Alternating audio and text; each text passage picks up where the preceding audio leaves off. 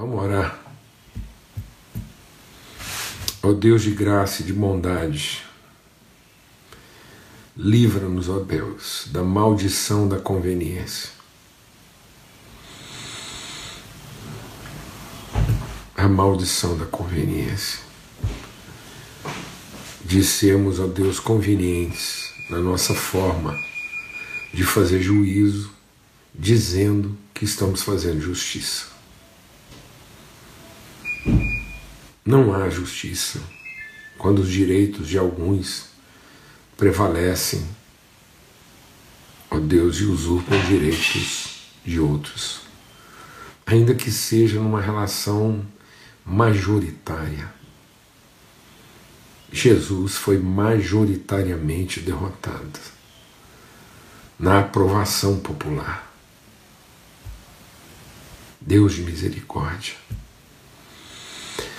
Senhor, em nome de Cristo Jesus, nós clamamos também hoje, nós oramos e colocamos diante do Senhor, declarando a Deus nosso desejo profundo no nosso coração por um batismo de respeito.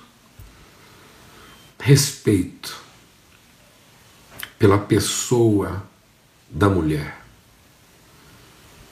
A mulher ser vista e conhecida de forma digna e honrada, não idolatrada, não venerada, mas honrada.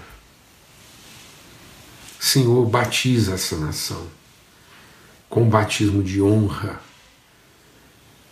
em relação à mulher, Senhor, no nome de Cristo Jesus.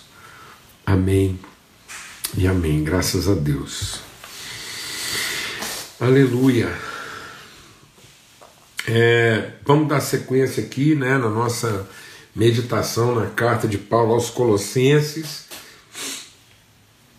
A gente está vivendo essa sequência aí, meditando sobre isso. A gente vai entrar no capítulo 2. Né? Então, lá no capítulo 1, a gente falou sobre a relevância dessa carta.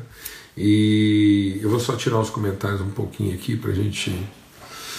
Pronto, ficar mais à vontade. Então, nessa carta aqui, a gente está vendo que Paulo constrói esse entendimento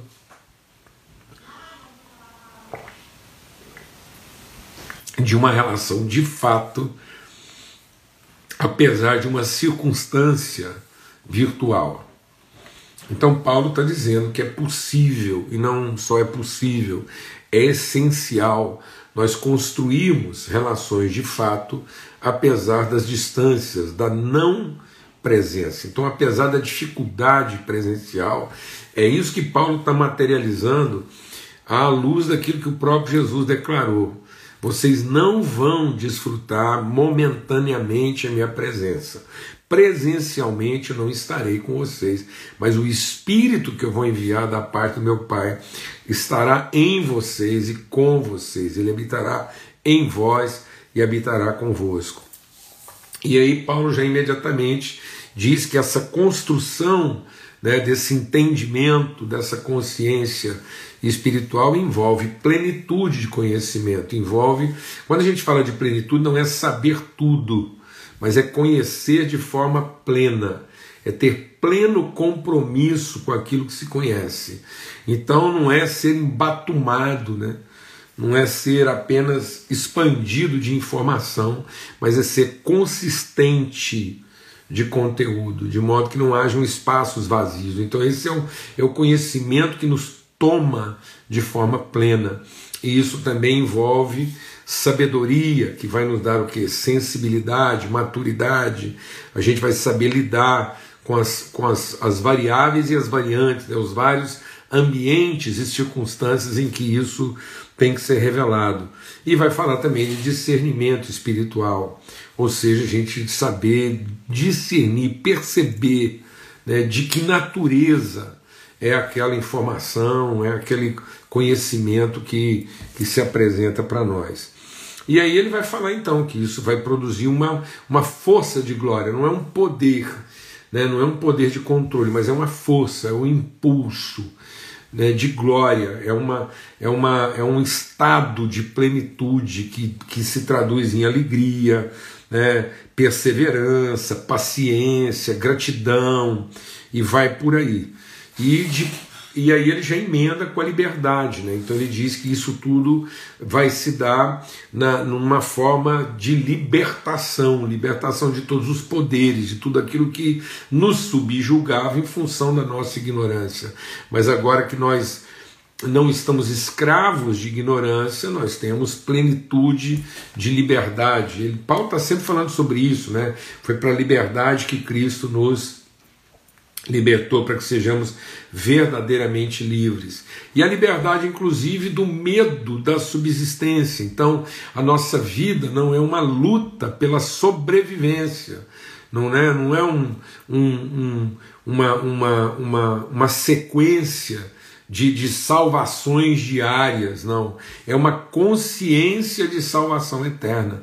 Não é a forma como Deus vai me, me poupando de várias circunstâncias. Tem muito cristão que, que, que fica celebrando o fato de Deus ter poupado ele de cada circunstância. Então, aí meu estado de gratidão fica dependendo das circunstâncias. Eu tenho que, eu termino o dia, eu tenho que ficar vendo lá em quais circunstâncias eu vi o livramento de Deus. Não, Deus é bom, é bom sempre. Então, é, nós vivemos a liberdade. Né? Então, nós não temos que ficar aí procurando. Ah, graças a Deus, Deus me livrou disso, livrou daquilo, livrou daquilo outro. Então fica uma coisa assim meio. A gente vai andando aos socos, né? Aos, aos, é, uma bacada, assim, uma coisa é, é, é, é desconfortável, até perturbadora, né? e não constante. Então ele está falando, não, é uma, é uma vida, não é uma subsistência. Amém, amados? E, e, e isso para um sacrifício, para uma consciência de corpo, para que a gente possa discernir isso na relação no corpo. E aí é por isso que a gente se empenha e se empenha ao máximo, né? então o máximo possível para a gente é, viver esse processo em comunhão, em favor uns dos outros nesse encontro bendito de ser família. Bom, feita essa panorâmica aí bem breve, bem rápida aí do que foi né, os dias aí que a gente meditou semana passada, agora hoje a gente começa aqui no capítulo 2 que diz: Quero que saibam quão grande tem sido a nossa luta por vocês. É quase que como Paulo estivesse retomando, mas como ele está insistindo, por, quê? por que, que Paulo está nessa insistência? Porque é exatamente para quebrar essa barreira. Porque nós estamos tão acostumados com o visível, nós estamos tão acostumados com a reunião, nós estamos tão acostumados com o presencial, para construir né, essa plenitude do espiritual, ou seja, para tornar o invisível visível então, o presencial, amado, o presencial é o visível do visível. Então,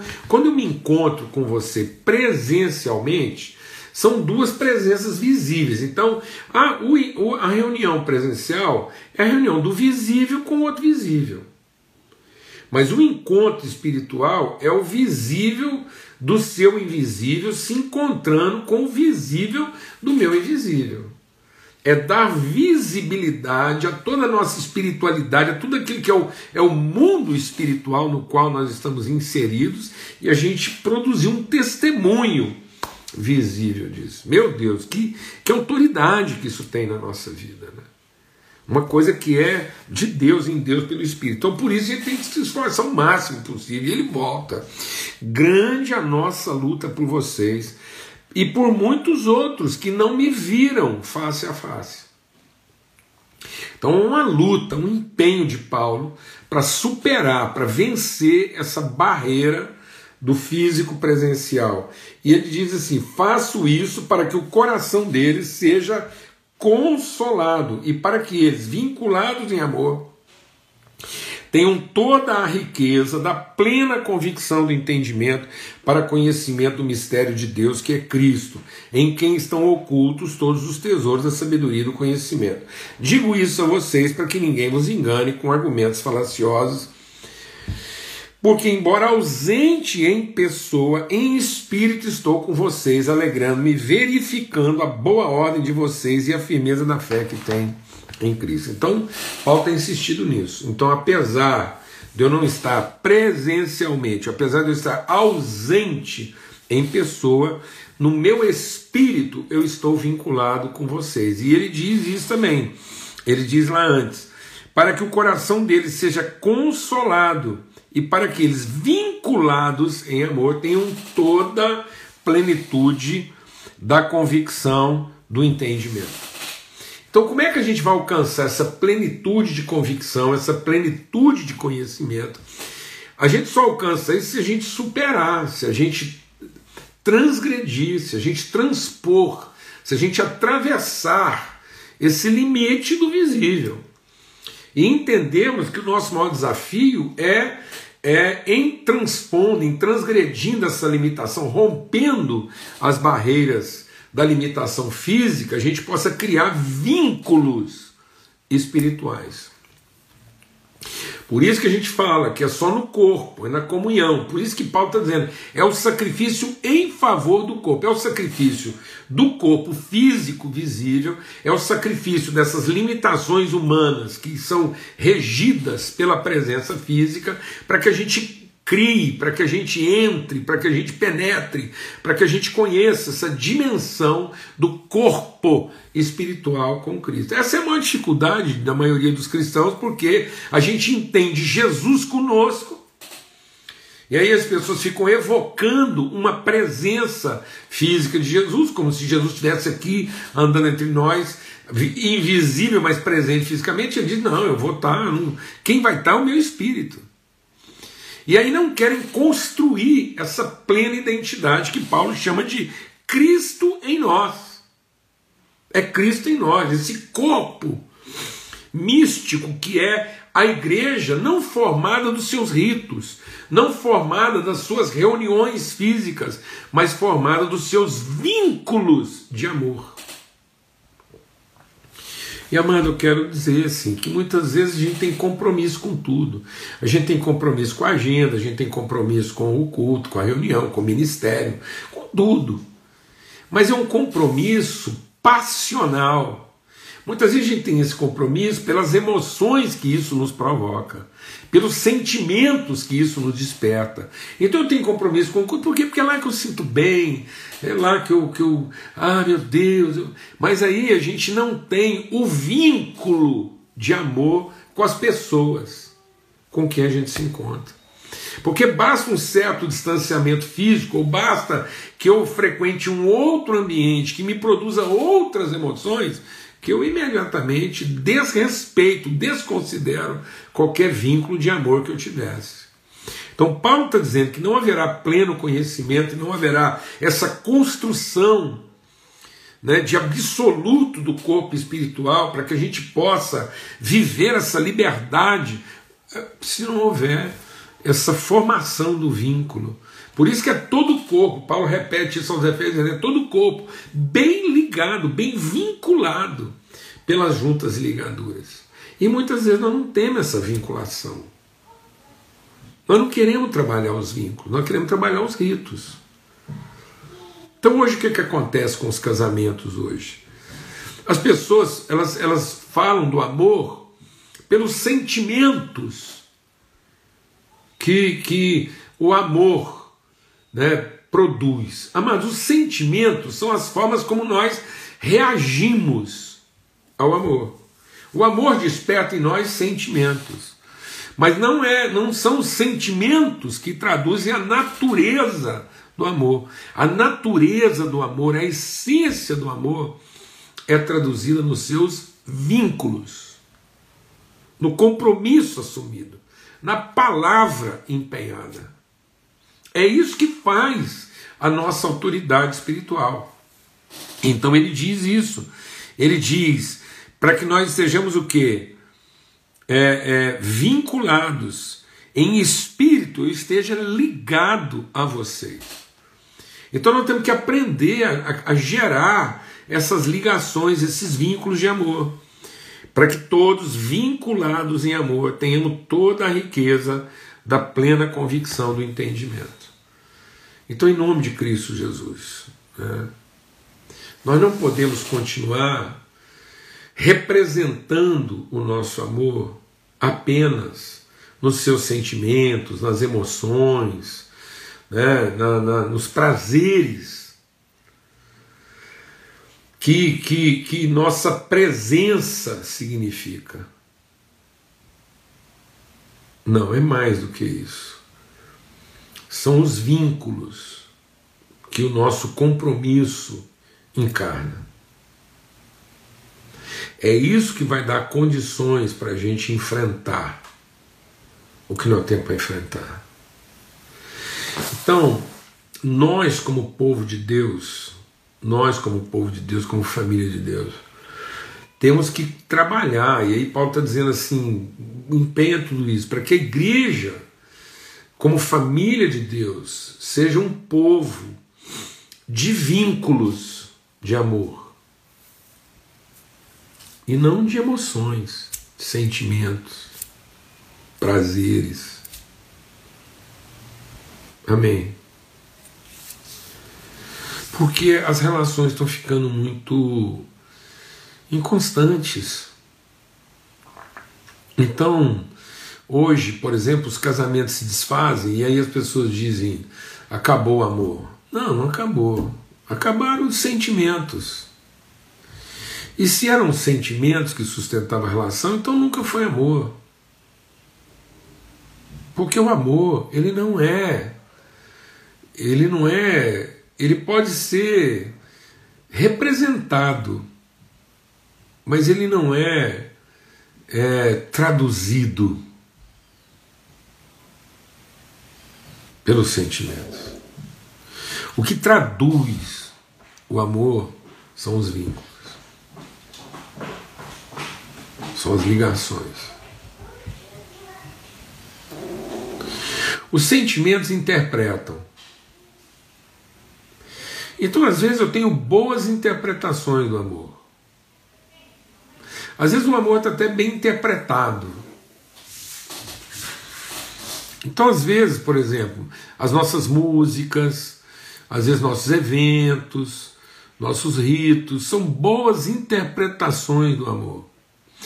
Mas você quer saber de boas traduções, traduções fiéis do amor? São vínculos que se mantêm. Palavras que se sustentam. E isso traduz o amor. De tal modo que às vezes ele não vai nem estar tá sendo devidamente interpretado mas ele estará seguramente representado. Há momentos nas nossas relações que o amor está mal interpretado. Às vezes você olha assim e as emoções nos traem. Às vezes, às vezes o amor que nós temos uns pelos outros pode estar momentaneamente mal interpretado mas ele tem que estar continuamente bem traduzido.